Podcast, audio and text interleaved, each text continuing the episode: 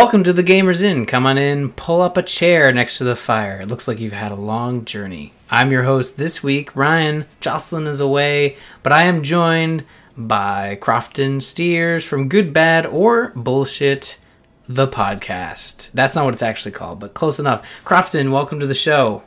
Hey, Ryan, thanks for having me. This is super awesome. Yeah, I know that way back in the exclamation point days, or maybe just as Bo was starting to, uh, you know, name drop Bo from the core or There Will Be Dungeons.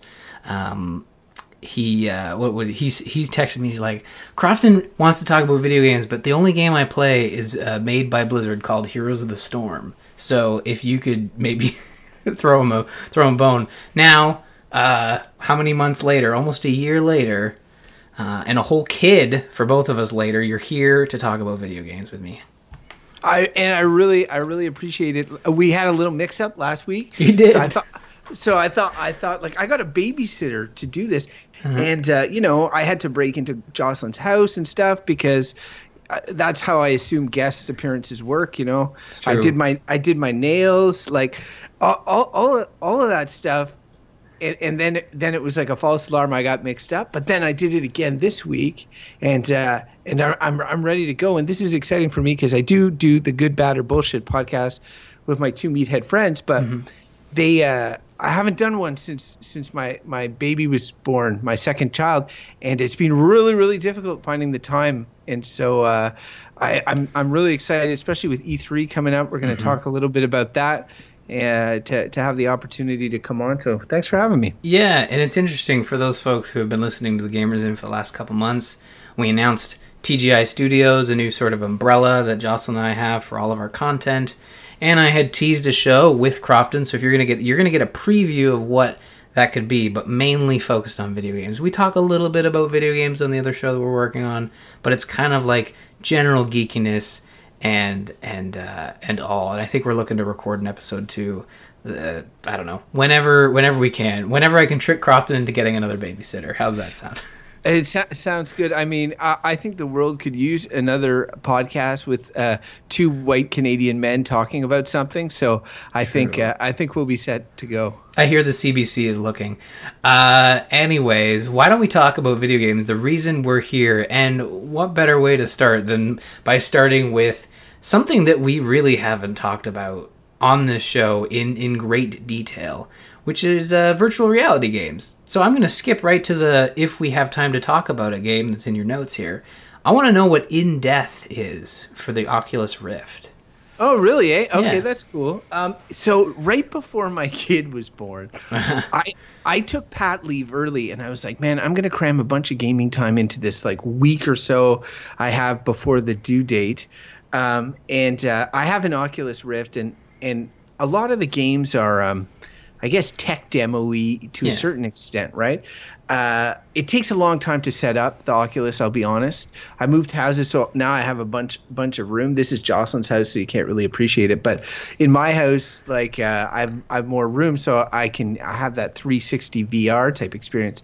Huh. So. Uh, so in death is uh, is a game which is essentially a roguelike. It's in I guess what the equivalent of early access is for Oculus, but since all the games have an element of jankiness to them, it doesn't really. They're all mean, in early access. Yeah, they all kind of are. So, uh, but but what's fun what's fun about it is so you're it it's in sort of like an a gothic cathedraly castle that's floating in the sky and there's like this you know chanting of monks and the enemies are all these like hooded monks and and uh, what looks like crusaders and such and mm-hmm. your your method of attack is it, essentially a bow and arrow and you shoot you shoot bow and arrows shots at, at them and honestly with the oculus touch which is what i have the replica uh, of shooting a bow and arrow is insanely good. And like as you get used to it i always use the term when talking about video games uh, that really feel tight to play thumb candy type games. This is like a thumb candy vr game and that it just feels so good. And one of the big hmm. criticisms of vr games is locomotion like getting around in the the space. And um, they solved that in a really cool way. Now, yes, you can walk around, but you generally never will.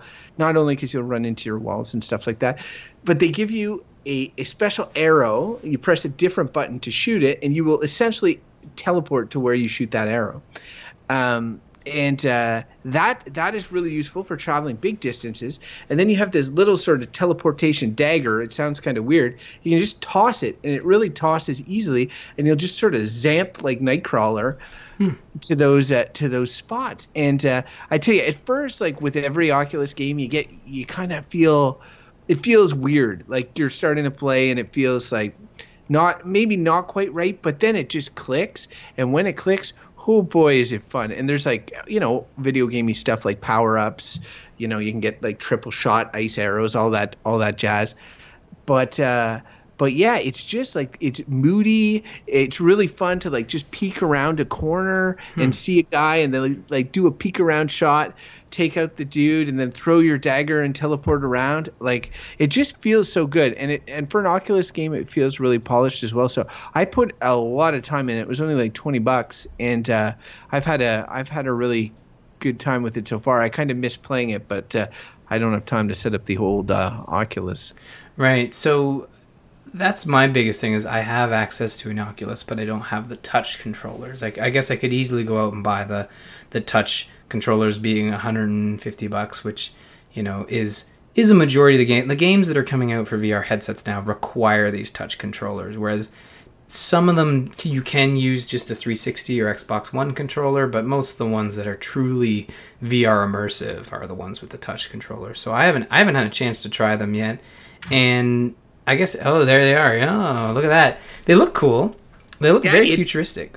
So like it fits it, for those who are listening. This is going to be nothing, but I'm holding up a touch controller right now, and uh, what's what's great about it is uh, is pretty much everything. Like they got really great reviews from across the board when they came out. Um, but uh, and that's when I jumped on to Oculus, and I had had the Gear VR before, which was the virtual reality you stick your smartphone in, mm-hmm. and I was actually unimpressed when I got the Oculus because the resolution is not better and maybe even worse than the Gear uh, VR for Oculus Rift, like um, at least the the model that's out out there now. So the big difference is the uh, is the touch controllers, and it's one of those things where people say like you can't really fully experience a VR game preview on a website. Like you need to experience the VR well, Bo and others uh, of my friends, when I talk about VR, they don't really fully grasp it because they haven't used the touch controllers. But honestly, you play a game like Super Hot VR or mm. In Death with the touch controllers, I it's just it's mind blowing. Like my brother, who is a total jock, was over the other day, and I had him try it, and it was just he could not believe it. Like it's really uh, one of those moments um, where you just sort of think like, "Wow, where has this been my my whole life?" Uh, so yeah, the touch controllers are pretty awesome. I would totally recommend, especially yeah. if you already have the Oculus kit. It's like a hundred bucks or something. Yeah, I think if I I should add it to my Amazon wish list and just make sure that whenever it goes on sale, just pick them up. I'm sure they'll go on sale at some point. Um, I've been about a month and a half behind on my podcast, so a lot of people are talking about the Oculus Go right now, and and that sounds really cool as like a media consumption VR type setup, in that it's it's a standalone device and it just it just works and which which sounds neat to me and and uh, but yeah no In Death sounds good. Do you know how much it was? Like vr games can sometimes be a little pricier than your average experience. Well they're only some of them are pricey based on the fact that it's um, uh, you know, sometimes a glorified tech demo. There are some games that are expensive, but I find most VR games hover, hover around 25 bucks Canadian. Hmm. Um, I've got some great ones. Sprint Vector's, another good one. Uh, uh, Super Hot VR. Robo Recall comes with the touch and is one of the great, uh, great ones. Just feels amazing to play that game. Um, so yeah, there's uh, the thing is, is like it, it's a tall order to get somebody to jump into say Oculus from the ground up. Like if you are not uh, in that world already, like the 400 500 whatever bucks it costs to get in mm-hmm. it's a t- it's just a tall order like i get it it's a luxury it's but expensive if, yeah if you have what you have, just getting the touch to me feels like you got to do that. Like there's yeah. that you're already in the deep end of the pool. I'm close. So yeah, maybe I will. I will certainly keep an eye out.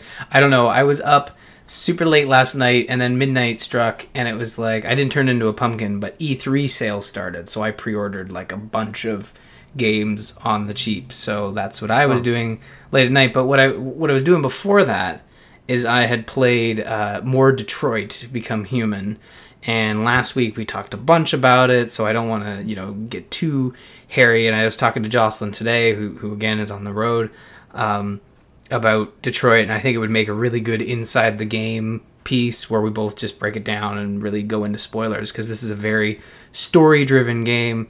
Uh, I did beat it last night. I got two, I would say, of the endings that you would get, there are three characters. So generically, there are three possible endings that vary from pretty good to good to oh that's depressing. So i got the i think i got two pretty good like two high end endings uh, and then one sort of uh, not so happy ending. A, a, good bad but mostly bad ending. I i'm curious just because um I played a lot of Quantic Dream games. I played uh, mm-hmm. uh, Fahrenheit, Indigo Prophecy, um, Heavy Rain, all of that. I always felt that they started out really compellingly, but then the end, often the wheels came off a little bit. Did you feel that that was the case with this one? Um, here's the thing. As I said last week, this game, Detroit has this interesting thing where they're dealing with robots, and yes, there's some silly stuff to it. Uh, and there and there's some moments that kind of feel like, oh, really? But at the end of the day, the story did click with me in a way, and maybe it's because I'm not, you know, I'm not American. I'm not in that world where uh, th- how they portray America with these, you know, industrialized robots taking our jobs, all that fun stuff. Whereas, like they and they treat these robots really bad. They're like connections to the Underground Railroad. Like literally, there's a story point where you're trying to get across the border to Canada. You know, as a robot to be free. There's no like Canada is a is a there are no android laws. So like if you're there, you're a free being. There are no laws that keep androids from having a owning property or, or uh, earning money stuff like that. So it's it's got a lot of those story beats where a lot of people are like, I don't need that in my life right now. Like that's a bit much for me. Uh, and but they play along those lines, and um, I wouldn't say they do it like super successfully, but I thought that they did it well enough that other ga- they've certainly put themselves above other above other games that have tried to do it. And it's from it's from the idea that there are these robots that are sentient and look like humans and walk like humans and pass the Turing test and all that. So from that standpoint, like if you like, it's kind of reminds me of what someone who hasn't seen Blade Runner thinks Blade Runner is like.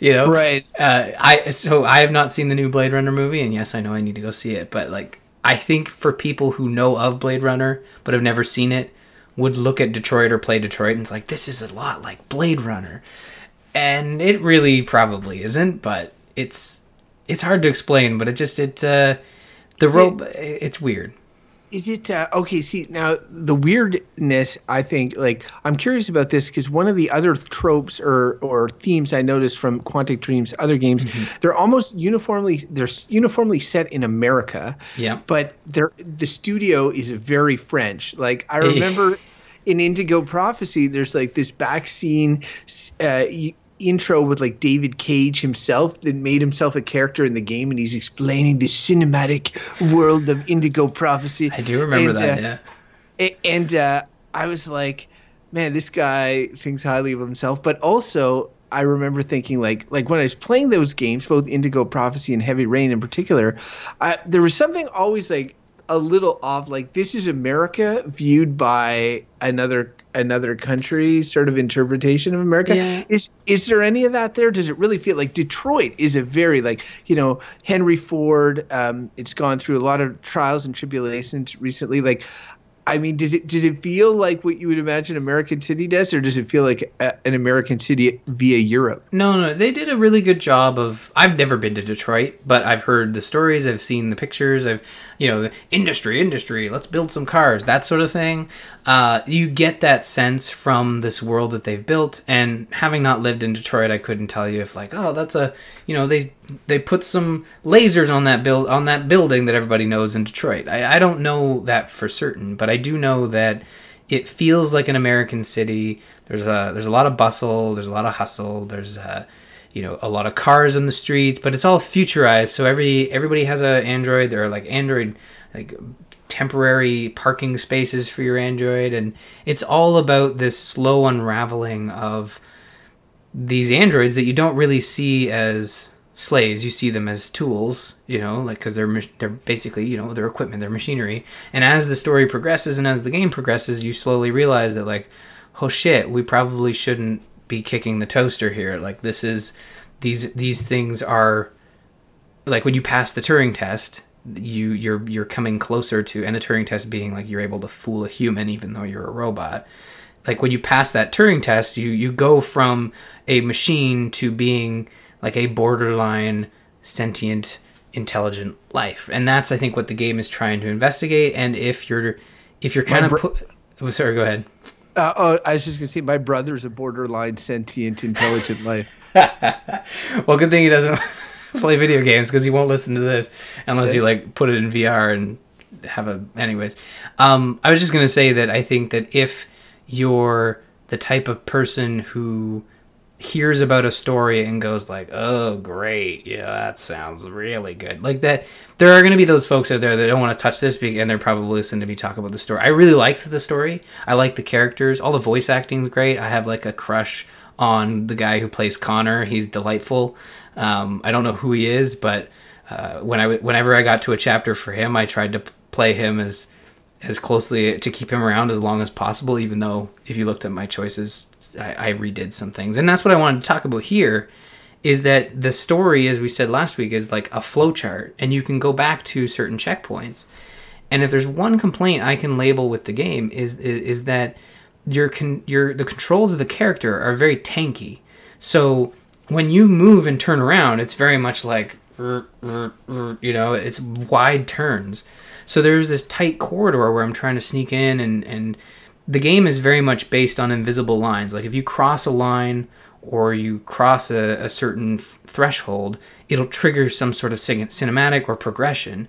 And in this, I was trying to like sneak in and grab a key, but then I realized like, oh, there's a gun there I can grab, and I tried to turn around to get the gun, and instead of the character turning around like any other normal human being would, he like beelines it across the invisible line to try to turn around. I'm like, what are you doing, bud? That bastard. He failed the whole chapter for me. And then that's how you know you haven't become human yet because you turn like a tank.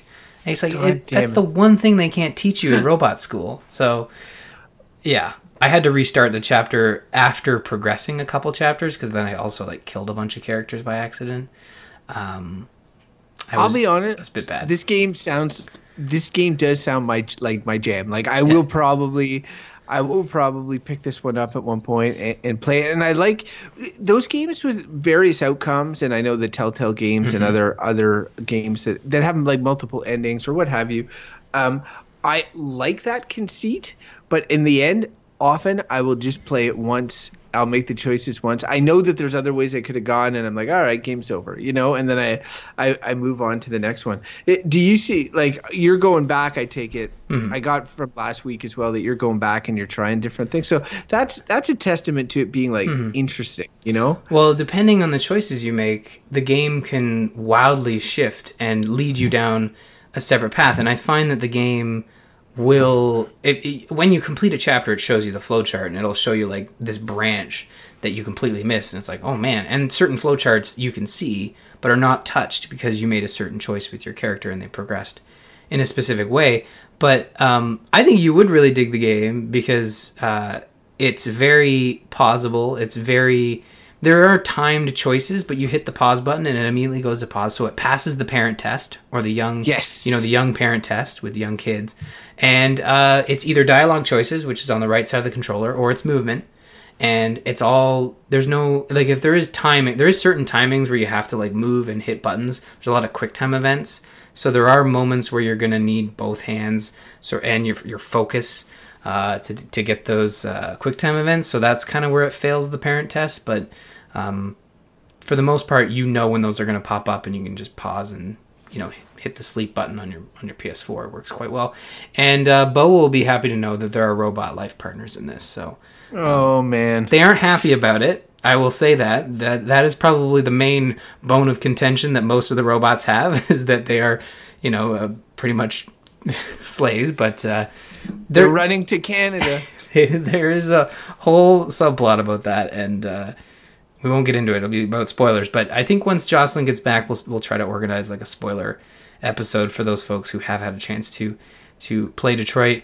Um, I'm gonna mention quickly that I've been playing Vampyr. I keep wanting to say vampire, but it's actually it's just vampire. Evidently, they just spelled it with a Y. But in the game, all the subtitles say vampire with a I I R E. So I don't know whose idea this was. Maybe it was the guy in the SEO, you know, office who's like, guys, we got to call it vampire with a Y. I read it once in a book. It'll Sounds help with it. cooler. It, Plus, we won't get sued. You know, like yeah. Can you get sued by the vampire conglomerate like Anne Rice or whatever the heck her name is? The Diaries of.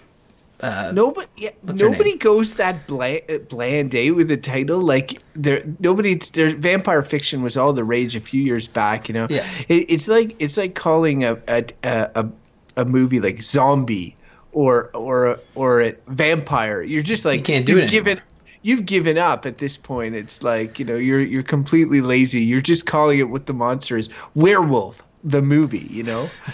well, in this, it's it's the one thing that kind of stands out, and, and again, I, I I want it that stands out at first. Um, and again, like Joss, this was Jocelyn's most anticipated game. I've I've played about three or four hours. Um, I'm not going to get too much into it, but I did want to mention that when she returns next week, uh, before our E3 talk, we'll be talking about uh, Vampyr a little more detail. But I will tease that the combat takes a bit of getting used to, but once you get the hang of it, it feels real good. There's like a, uh, a some really cool mechanics in there as a vampire where you're it's all story driven. So you'll meet these characters where the more you interact with and the more you you learn about them, their XP that they store is greater. And when you let's say, well, when you drain the blood of a, of a story based character, you gain that XP that you've saved. So you have these choices where if you want to progress and make the game easier, you can kill these story characters and get a large boost of XP and upgrade your, your hmm. powers and stuff. However, that's that's you taking story away from from an RPG.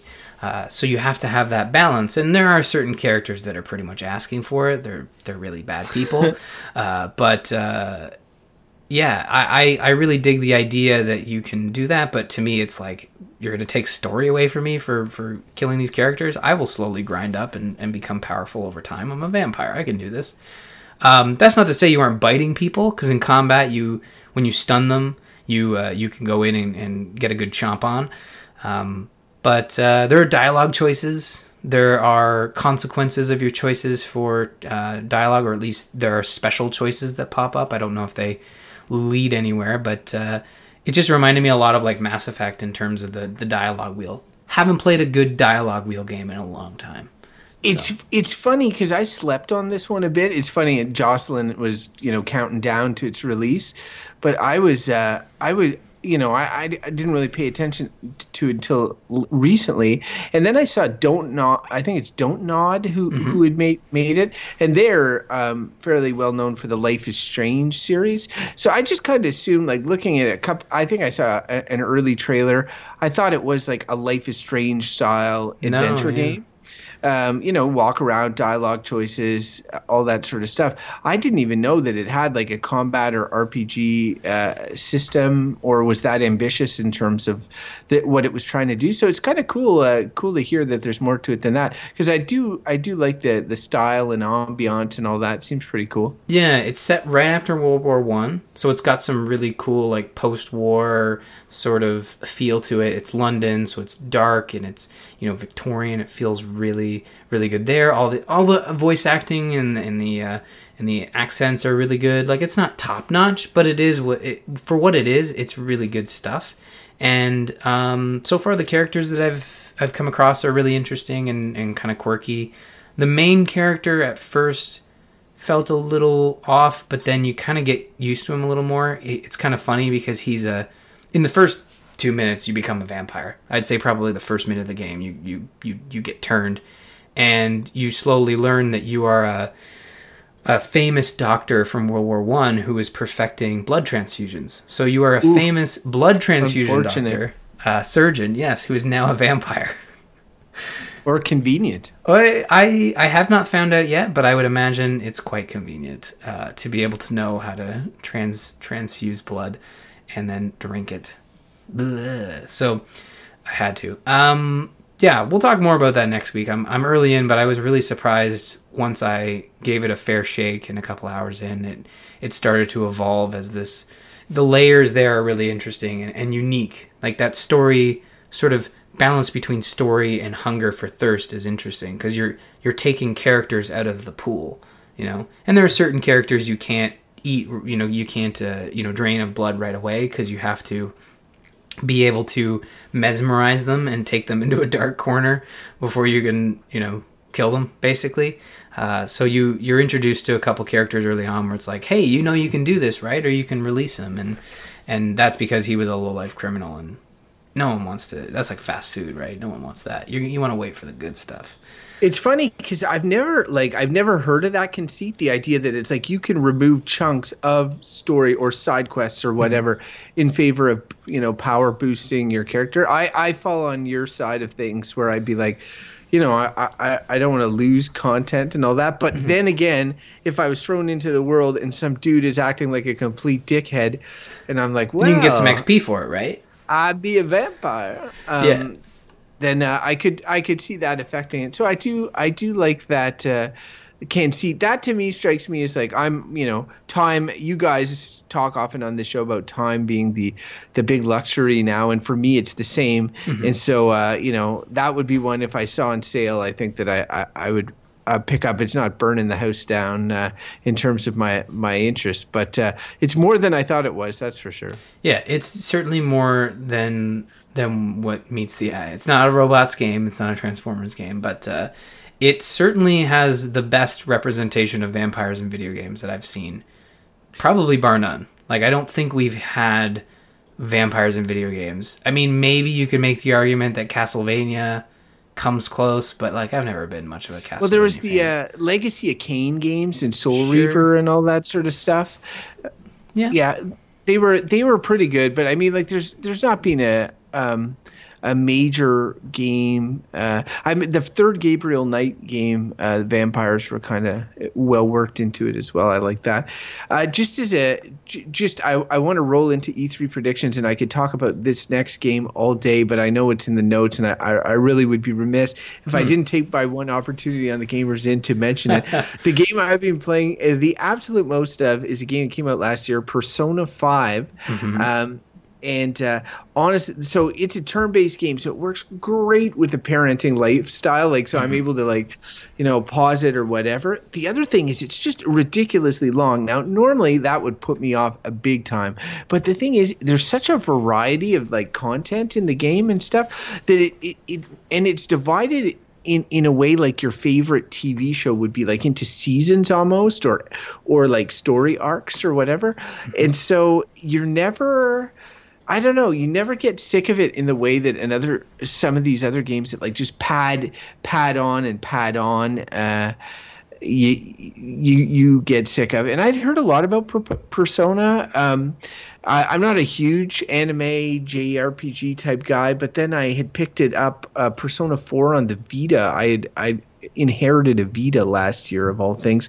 hmm. and I played Persona 4 uh, and I just it just got it's hooks in me. Like it's amazing. Like there's a there's a big uh, there's a big sort of learning period at the beginning of the Persona games but man when they get their hooks in you they get their hooks in you. And so for me it's like I'm at I think um 70 hours of Persona 5 wow. Uh, I I don't put 70 hours in many games. And the other thing is all 70 I think are since my kid was born.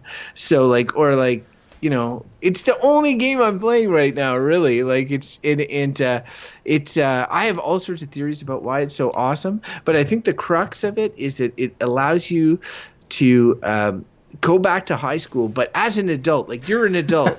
oh, really? And, How does that work? well, you're an adult in real life, right? Oh, yeah, um, yeah.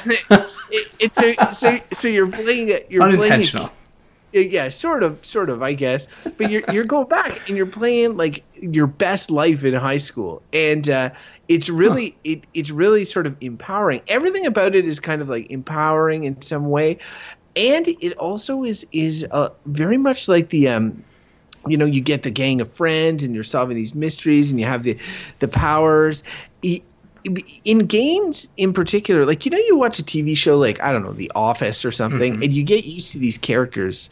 Episode after episode, you get into them, their struggles, their tribulations. You become attached to them in a way that you can't with movie characters. Because movie characters is like you're in for two hours and then they're gone. Maybe in the Marvel case you get a few movies with them but for the most part tv characters you can really get invested in and so when there's a wedding episode on tv or a death episode you're like oh my god you know i've I've been around the block with these characters. Mm-hmm. That's rarely replicated in the video game world. That feeling of like you know attachment um, to the, to the characters. And I've seen a couple of games like God of War and Last of Us recently that like they they'll get you really attached to maybe two characters, which is a big achievement. But but there persona gets you invested into like a whole group of these characters um, and yes there's some like cheesiness and all that that comes with the anime anime-ness but just over time you really get into these guys and uh, and you start having your favorites and being like uh, um, when when at the end of persona 4 your character leaves spoiler it's pretty much told in the intro that he's going to leave at the end of the year um, you're you sort of feel like all everybody's saying bye, you know, and, and you're like, oh, I'm I'm gonna miss these characters, and that's why I think there's been a lot of spin-offs to these games. But anyway, hmm. Persona Five, I know there's been a lot of hype for it. Uh, the last year, you could have started it last year and still be playing it this year. It's a good game. Well, I know that uh, Jimmy and and uh, Josh, fans of the show, uh, actually Jimmy was tweeting as we were going live about playing Persona 5. Then he tweeted us and said he's been playing it again. It's a game that came out last May and it was on my radar. And every time it went on sale, I was like, hmm, is this the time where I pick this up? Because I I was always interested in the style of the game, and I've never played a Persona, and I figured this would be a good jumping in point, you know, being on the PS4 and, and sort of brand new to the franchise. Uh, I just never sort of uh, bit the bullet, you know. But I I like anime style games. Like Fire Emblem is a big franchise based on in, in, the anime sort of realm. Um, some would uh, I'm trying to like Xenoblade is another one that I really dug. Uh, my biggest issue is that for these larger games, it can be tough with with this show specifically to stick with something, you know, to stick with one game for so long to try to There's, beat. I agree 100%, percent mm hmm Ryan. There's no way you could do it. it. It just wouldn't work with the show. I will tell you that at one point when I was trying to do the video game show, the exclamation uh mark with Bo, he was just playing Heroes of the Storm, and I was just playing The Witcher 3. And that was like every week. It was like, I'm still playing The Witcher. What are you doing? Still playing Heroes of the Storm. And we Let's never. Hope there's news. yeah yeah exactly. Like it, it, it becomes ridiculous. And persona 5 like i mean even putting in a lot of time conservative estimates uh, have it as to just complete the game a hundred hours, mm-hmm. and uh, that is a that is a long it's a long time. And uh, I, for you doing this show and like new, new, wanting to talk about new content every week it, it's uh, it's really difficult. I'd say to people who are who may be listening who are thinking like, wow, they're the number fives after this game, so I shouldn't touch it because I need to have played four others. You don't. It's a totally insular experience. There are themes like as mm. Final Fantasies have chocobos and stuff like that that come back in each one. There's stuff that comes back in Persona thematically. But aside from that, it's uh, it, it, it does also a really good job of explaining all its systems. It doesn't dump them all on you at once. So like 20 hours in, you're still getting the occasional tutorial of some new thing that they've uh, that oh, they've wow. introduced that they're they're adding. They try to you know space it out it was really easy for me having come off of persona 4 because there isn't a tremendous amount of new components to, from that game there is but not a tremendous amount um, and yeah, like I think also like if you don't use some of the systems or some of the things, it's not the end of the world. Like not there's a lot of stuff Uh-oh. from part-time jobs. Hmm. I, uh, you you still there? Yeah, I'm here. I just lost you for a second. I think that um, Persona Five is one of those games that a lot of people who love have really loved it, and uh, we hear about it constantly over the last year. And I think it's one of those games I would love to try, just to, from the style standpoint of it all. And uh, then, I, yeah, every time it goes on sale, I'm like, ah, you know. And for me, it's like I know I'm not going to beat it. I've, I've, I'm fine with that. But as long as I enjoy a good majority of it, and sometimes it's the story that keeps me going. Like God of War, the reason I kept playing it is like the whole package was really good, but the story is what kept me going. And it was a long game because of that. Same with Detroit. Story kept me going. It pushed me through to play a little bit more. And, you know, on the show, we do try to focus on new content, but, you know, it's it's not about content, it's about experiences. So if I have a new experience every week, I can talk about something as many weeks as I want, you know, like because there's a new experience there, a new story to share. So Persona 5 sounds like an interesting experience. Every time I hear about it, I'm like, ah, it sounds really cool because I like I like revisiting sort of you know old old stomping grounds you know through through video games you know or through tv or, or movies the office is a perfect example you know not that i remember working at a paper company but uh, yeah, I'm really glad you you got a chance to share that. I will say here before we move into the E3 predictions for the show, I did want to say there's a Patreon ad, and if you want to become a patron and sort of have your ad read right on the show, you can go to patreon.com slash thegamersin and pledge at that level, and we'll read about your stuff. You plug your podcasts and whatnot on the show. So this patron ad comes from Simon. Weekly News Desk is a podcast all about the geek news this week. Join your two knucklehead horse horse hosts, Andrew and Simon, as they keep you informed on movies, TV, video games, and books. Find them on iTunes or at weeklynews.com. Ryan, you had one job. I know, on, buddy. I said horse. They're not horses. They're hosts. Andrew and Simon are awesome. Uh, go check out their podcast. Uh, E3 predictions. We. hey, the one time someone speaks of I love it. Um, E3 predictions are uh, are what we're going to talk about today because I think that basically we have about an hour before we uh, everybody's everybody leaks everything. So we're just going to go through the top three here: uh, Sony, Microsoft, Nintendo. Obviously, E3 is more than just those three companies, but they're the biggest ones. They're the biggest ones with the with the announcements, and most of the other guys have basically acknowledged or announced those games. Obviously, details are coming, but we have got about 15 minutes, so we'll do uh, five minutes each or so. So, starting with Sony, I want you to start, Crofton, because you have you have more written here. I'm pretty dismissive of Sony this year, but I want to hear what, what your thoughts are on what they have to show. Oh, so uh, yeah, uh, I, I, would uh, like to mention that it has been a weird road to E3 this year. Mm-hmm. Um, there's been a bunch of games that have been released uh, or announced already. Um, some have been leaked, and then uh, some have been leaked and then announced. But games like uh, you know the new Assassin's Creed, Fallout 76, Rage 2. today they just announced a sequel to Hitman.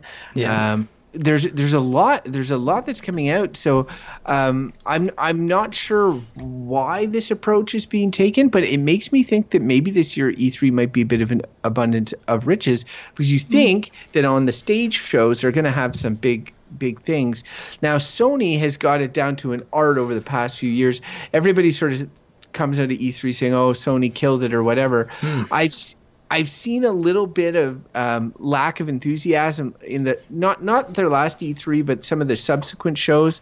Uh, it's the same games that often get trotted out now. That now they're big crowd pleasers, obviously, yeah. but um, but like uh, Days Gone just got a release date early next year. Um, uh, Spider Man's coming out. The, the, release date is now. Uh, I'm a huge Spider Man fan, by the way. Mm-hmm. I'm really excited for that one.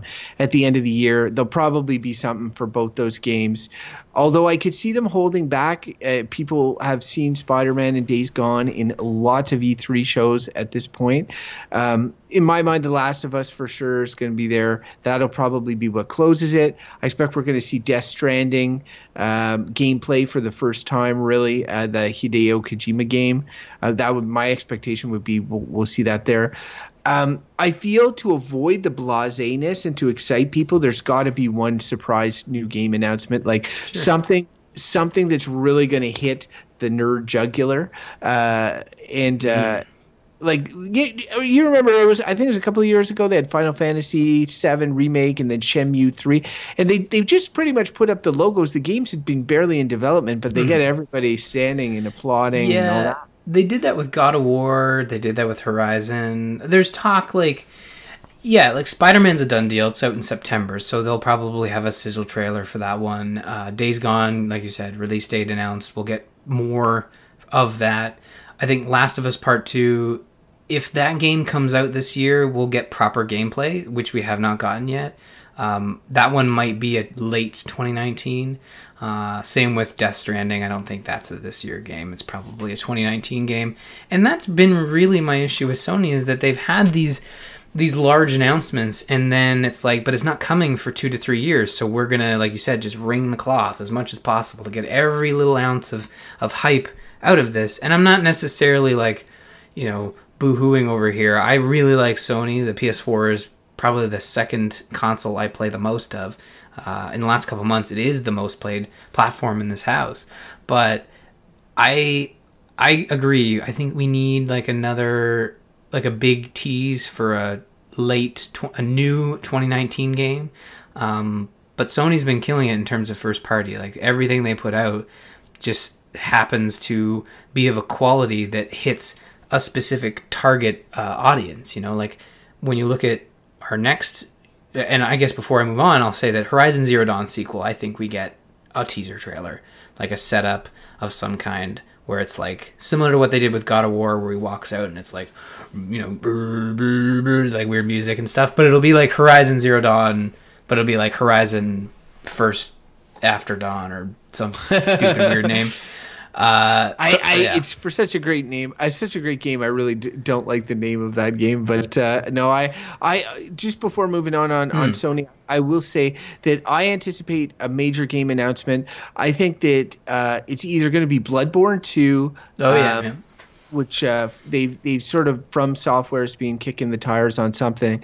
Um, I, you know, Rocksteady has been silent since Batman Arkham Knight. I have no idea you know what they're working on, but I feel like time it would be time for a reveal.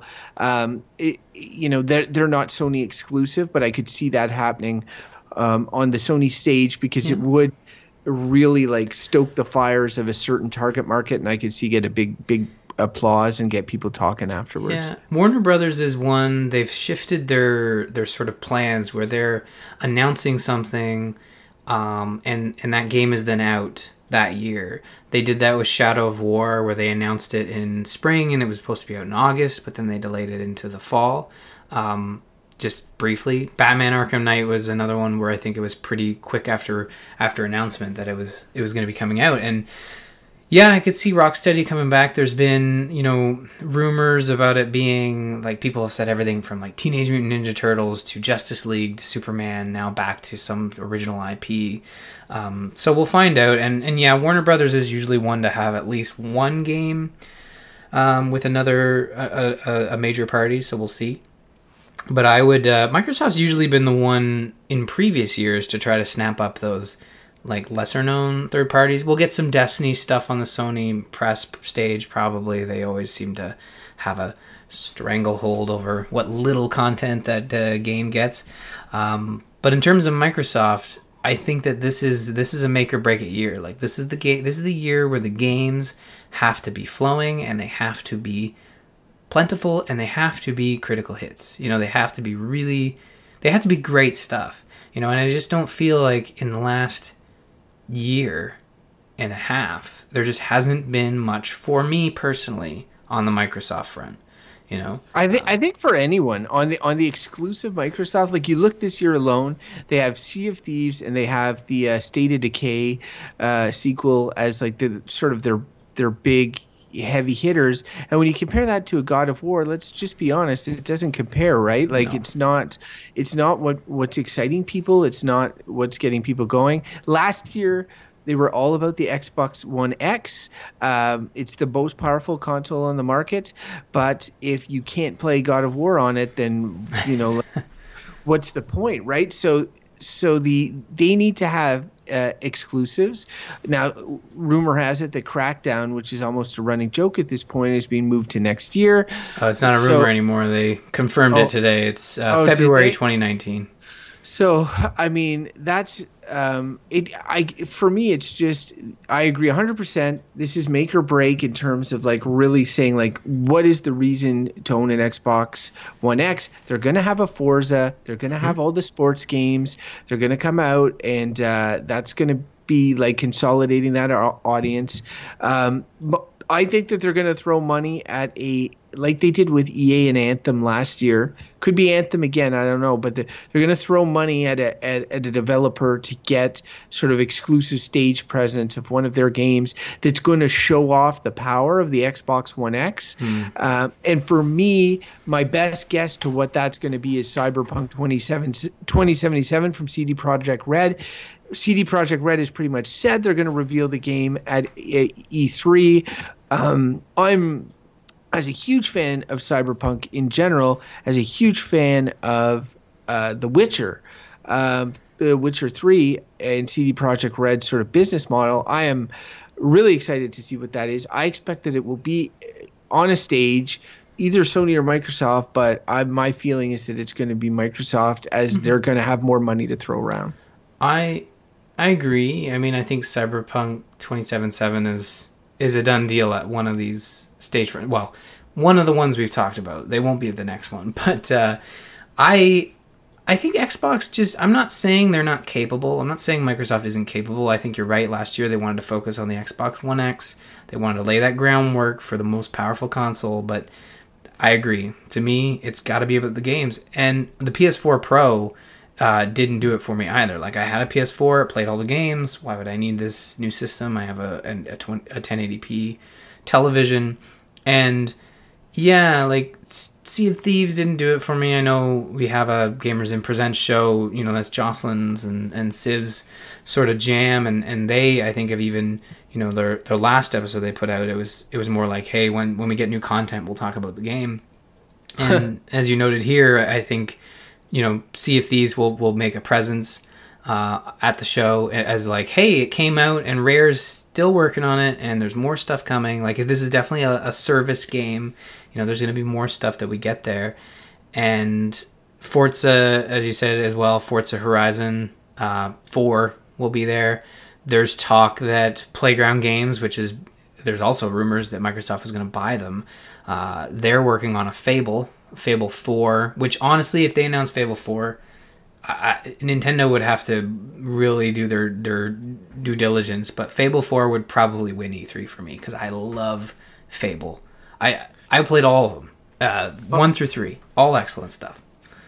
So yeah, and you know, Microsoft's made a miscalculation a few years ago. I think in mm-hmm. terms of their game development overall. Something's happened because it's been a couple of sluggish years, like pretty much since the launch of the Xbox One.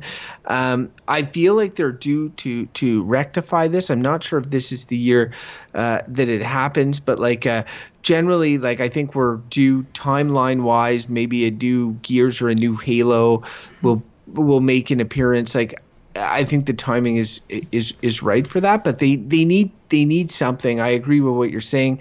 Fable is is one that I I, I played Fable one and two. I never actually played the third one, but I I enjoyed Fable considerably, and that would be I think that would get a lot of people's nostalgia going for the original Xbox at the very mm-hmm. least. And Microsoft has done a lot of really gamer friendly stuff after getting so much criticism at the beginning of this this cycle. Like they have like you can you know backward compatible Xbox original games that are now Xbox One enhanced. You've got mm-hmm. Xbox 360 games that are Xbox One enhanced.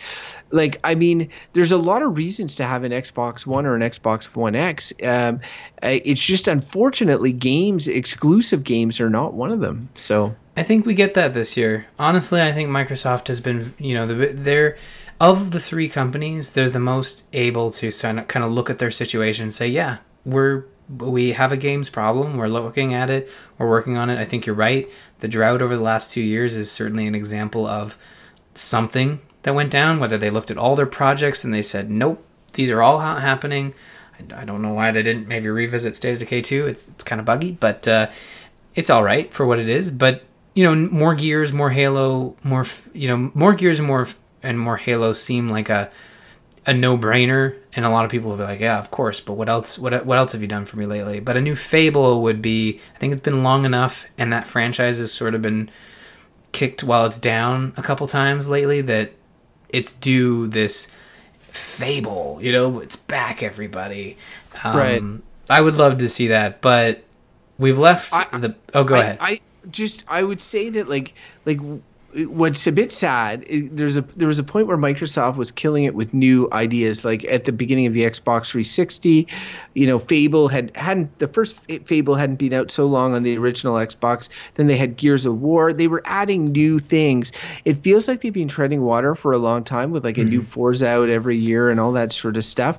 Um, so I think the only IP that they could relaunch that would get that same sort of fanfare that Sony gets uh, often when it's doing like a Final Fantasy or whatever is Crimson Skies from the original Xbox. I know mm. that a lot of people have been talking about like a new Crimson Skies, a remake of Crimson Skies, and all that. Like I think Microsoft may have heard this. I would not be surprised if that was a huge secret, uh, or or somewhat in development that they have a studio working on a Crimson Skies because that's the only sort of uh, other than the, the the big four IPs that they have, uh, that's that's the only one that sort of could be a little bit of a surprise for people. Mm-hmm. So if they pull a new Crimson Skies, and man, I'm gonna look like a genius. You're gonna have to have me back on the show all the time to drop my wisdom. Yeah, Crimson Skies. I don't think I've never played that one, but you're right. That's a deep cut. You could or brute force. That's an even deeper. Nobody wants to go there cut. That's um, it. Nobody wants to go there. yeah. oh, I remember. Uh, I rented that from the good old Blockbuster. It was terrible. Um, Nintendo, the last but not, certainly not least, especially after it's it's the year it's had. Um, what what can be said that hasn't already been said? I mean, Nintendo's very good at kind of laying out this map of okay, here's what's coming in 2018, and if you really piece the dots together, which is a, a phrase that I'm coining right now. Piece the dots together. You know you're going to have Smash because they've already announced it in a grand fashion. The online service, you know it's going to be there. It's coming in September. That to me would suggest that Smash is also coming in September and they'll actually make online work. Um, they've announced a Fire Emblem a year and a half ago to come out in 2018, so we're due to see what the hell that is.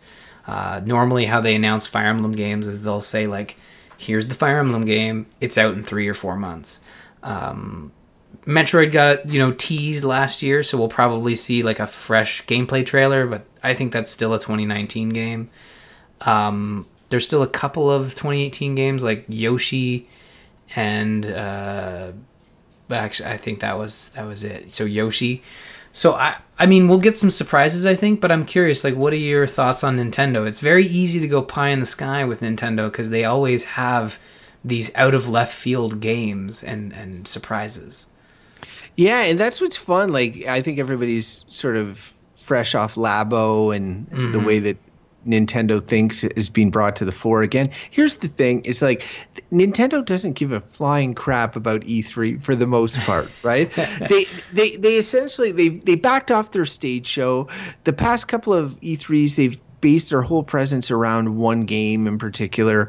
Um, last year, to to pump the Switch's tires, they managed to put out a new Zelda and a new Mario. You know that a new Zelda and a new Mario are not coming again for quite a long time. Mm-hmm. Um, so yeah, you've touched on some of the big ones. Metroid is probably the hardcore gamer favorite. It never does big numbers, but it, it definitely appeals that they could they could really like do a Nintendo Direct and, and highlight and show some footage and people would be really excited. They've only shown the logo to let people know it's in development. Um, but what Nintendo has this year, because again, I think they're going to base their entire presence on Smash Brothers. Mm-hmm. Uh, it'll be their game of this year. Uh, but I think what what uh, aside from that, them doing that, what they have this year that they have not had for as many years as I can remember is third parties. Mm. Um, and I'm really curious to see what that's. There's a lot of games that come to the Switch every week. Um, I'm I'm curious which ones are going to get like a pedestal, be it on a Nintendo Direct or some other way at the show. Like uh, Fortnite's probably going to be coming to Nintendo Switch. I think that's fairly well speculated. But there's there's a lot of there's a lot of other games that could be either ported or developed by third parties because third parties traditionally didn't give a crap about Nintendo. Yeah. So so uh, as as Nintendo didn't give a crap about E3. So it will be very interesting this year. It's going to be a bit of a different thing because they have success, something mm-hmm. that they haven't had for a while.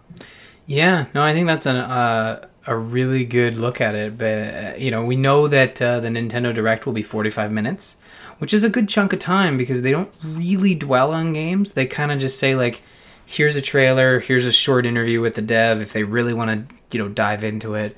Um, we already got the Pokemon news out of the way, so Pokemon Let's Go Eevee and Pikachu are coming in November.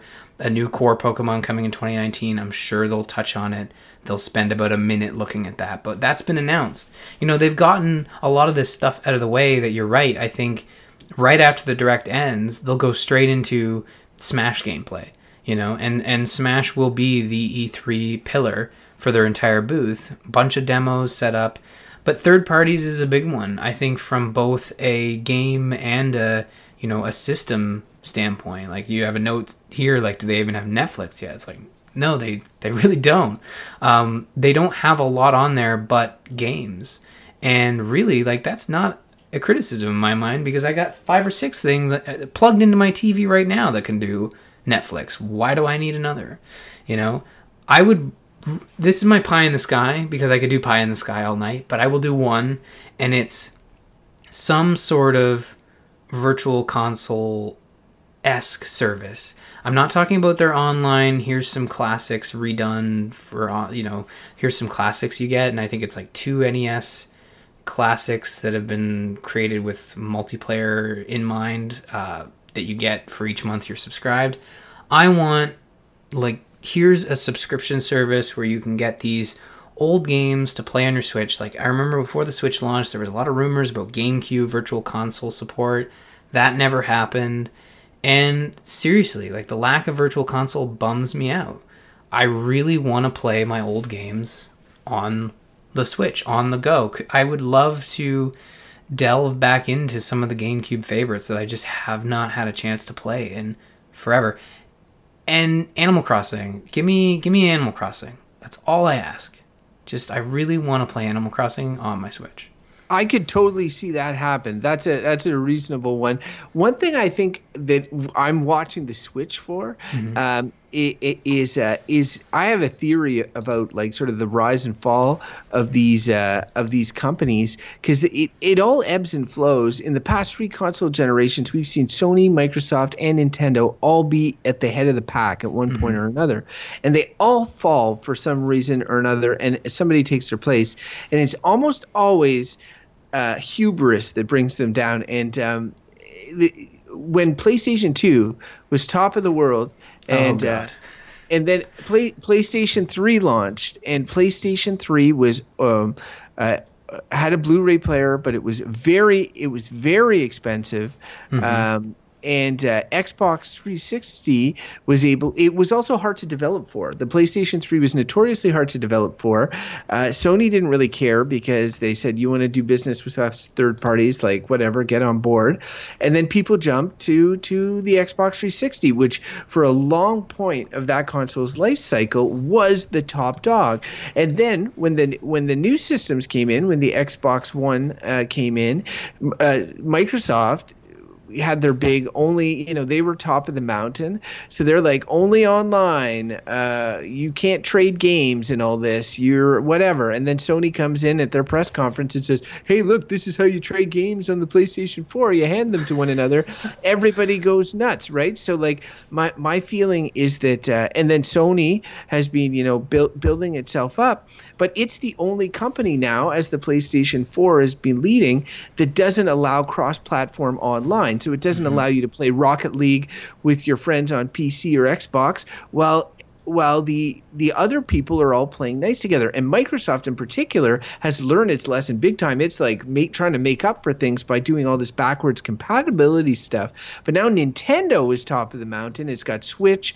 It's burning up the charts. People are buying stuff. And then all of a sudden things like the virtual console that was very popular in the wii and in the wii u um, they they're moving away from. And my feeling is we'll we'll see at the end, but I think that they're gonna become a little bit tone deaf as success goes to their head. We'll see we'll see what happens, but I wouldn't be surprised now that they have a hit on their hands if they start being a little dumb. Yeah, I mean, I think Nintendo learned a lot from the Wii U era and the early 3DS era, and they're certainly learning a lot from being back in the limelight and, and, having it. They've never had attention from third parties. I mean, these Fortnite announcements, these Paladins announcements, that's unheard of on any Nintendo platform since the SNES. That was never the case on the N64 or the GameCube. Like, I mean, maybe the GameCube a bit, but the N64 and the Wii and the Wii U, they did not get that attention. Um, but when you when you look at Nintendo, I think the Virtual Console uh, conundrum has always been a balance between the reason it was great on the Wii and the Wii U is because there wasn't a lot of great games on those consoles. You know, there were some great games, but there weren't a lot of those games. And what filled that void were these classics that you know and love. And on the Switch, personally, I want some sort of virtual console, you know, edition. I, I want something there, but I don't want it to take the place of the great games that have that have been coming out. You know, I, my Switch is it, it is never it's never collecting dust. I'm usually booting it up at least once a week with with some kind of experience. So I agree they might get they might their their focus isn't on the virtual console experience, but I think with the Nintendo online service they are addressing sort of that void to a certain extent. So but we'll see. We won't have long to wait cuz all this starts on Saturday with EA and then Sunday is Microsoft and Bethesda. Then Monday is Ubisoft and Sony. And then finally Tuesday, Nintendo wraps things up at noon with their Nintendo Direct. So that's four days of E3 goodness, and you can expect a full rundown of all the major announcements that Joss and I want to talk about on next week's show, Thursday at 8 p.m. Eastern. And of course, I'll be hanging out in the Discord, watching as many as the presentations live and we can hang out and watch it. But I think the main one that I will not be missing is Nintendo. So if you're going to watch the Nintendo one, please go to our Discord, bit.ly slash TGI Discord, and jump on it and have a good chat. E3 is bumping in there. Everyone's talking about the latest announcements and that nobody is saving anything for actually E3. So Uh, Crofton, thank you so much for being on the show. I hope hey, you enjoyed thanks yourself. for having me. Oh, I did, man. I was looking forward to it. It was a good time. I really had fun. Thank Jocelyn for me. I will. I will thank her. And why don't you tell folks where they can, you know, check out your stuff online? There's many back catalog of episodes available for good, bad, or bullshit. So I'm sure they could, in their in the absence of new episodes, they could catch up if they're new That's, listeners. That's true. We're, we're going to get restarted again soon. Uh, uh, at Good Bad Bull on Twitter, goodbadbull.com is the website. Uh, you can subscribe or, or follow on uh, on iTunes to uh, to to see that stuff. You can follow me personally mm-hmm. on Twitter at Crofton Steers for all my Plythe uh, tweets. Yeah, and Bo's an hour late. He just popped into the chat room. So, Bo, sorry we missed you. Uh, but yeah, go check out Good Bad Bull. I've been on that show. I need to come back. There's this running joke that I need to come back. Um, that I started cosmetics when you were on. I know. I I felt really bad and sexist when I suggested that. like not even my. Anyways, not, uh, Ashley does not wear you know makeup that often, so I I don't know a lot about it. But I guess now having a young daughter, I'm sure I'm, I'm going to learn sooner rather than later. So you can make her listen to this episode, be like, "This is what Daddy really thinks about cosmetics." it was four grown men talking about cos. Not that there's anything wrong with that.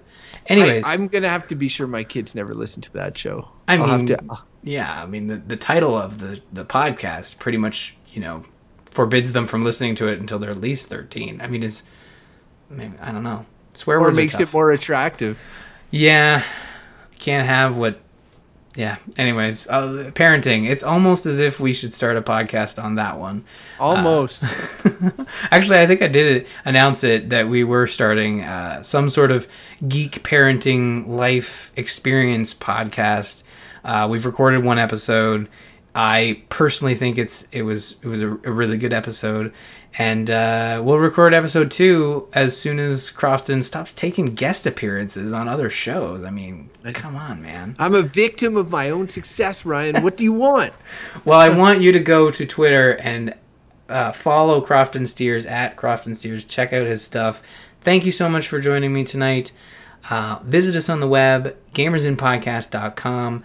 Follow us on Twitter. You can find Jocelyn at Joss Plays, myself at R Murphy, Crofton at Crofton Steers, and don't forget to follow the show at The Gamers Inn. The video versions of all our episodes will be streamed on Thursdays at 8 p.m. Eastern on twitch.tv slash The Gamers Inn and are available after the fact on Twitch. So email the show at info at gamersinnpodcast.com. Let us know what you think is going to be announced at E3. Still got a couple days to get those in. Lock in your predictions. We would love to hear from you. Thank you for listening and have a great E3 long weekend.